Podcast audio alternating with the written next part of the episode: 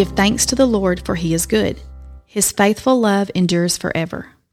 Let the redeemed of the Lord proclaim that he has redeemed them from the power of the foe and has gathered them from the lands, from the east and the west, from the north and the south. Some wandered in the desolate wilderness, finding no way to a city where they could live. They were hungry and thirsty. Their spirits failed within them. Then they cried out to the Lord in their trouble. He rescued them from their distress. He led them by the right path to go to a city where they could live. Let them give thanks to the Lord for his faithful love and his wondrous works for all humanity. For he has satisfied the thirsty and filled the hungry with good things. Others sat in darkness and gloom, prisoners in cruel chains, because they rebelled against God's commands and despised the counsel of the Most High. He broke their spirits with hard labor. They stumbled, and there was no one to help them. Then they cried out to the Lord in their trouble. He saved them from their distress. He brought them out of the darkness and gloom, broke their chains apart. Let them give thanks to the Lord for his faithful love and his wondrous works for all humanity. For he has broken down the bronze gates and cut through the iron bars. Psalm chapter 107, verses 1 through 16. This psalm describes redemption of a couple different types of people. The psalmist describes some people as being lost in the wilderness. This may be people who wander through life with no direction or purpose, just wandering around lost.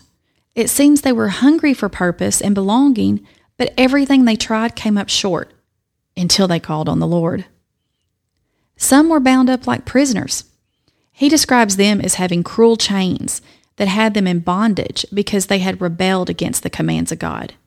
He had clearly stated what they should do, and they said no to him. This led to being in darkness with no way out of the prison they had chosen for themselves. In His love, God actually allowed them to go through incredibly difficult times so they would understand their need for Him and cry out to Him. In both descriptions, God was faithful to hear their cries for help and to answer them with His love and redemption.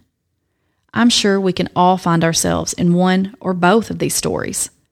Either we are living our lives lost with no purpose, or we have said no to the commands of God and found ourselves in bondage to sin, or maybe a little of both.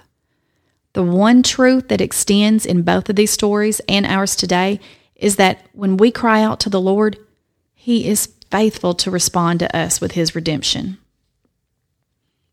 The response to a person understanding this, as written by the author, is to be thankful and proclaim the truth of redemption to others who may still be wandering or in bondage. If you are a believer, I want to ask you today to relate to this scripture by placing yourself in it.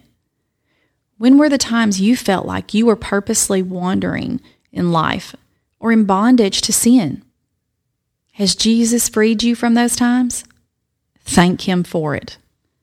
How can you share this with someone who is currently experiencing a similar situation? If you are not yet a believer, would you consider simply identifying with one of these people described and cry out to God? In Jesus, there is nothing that can separate you from the love of God.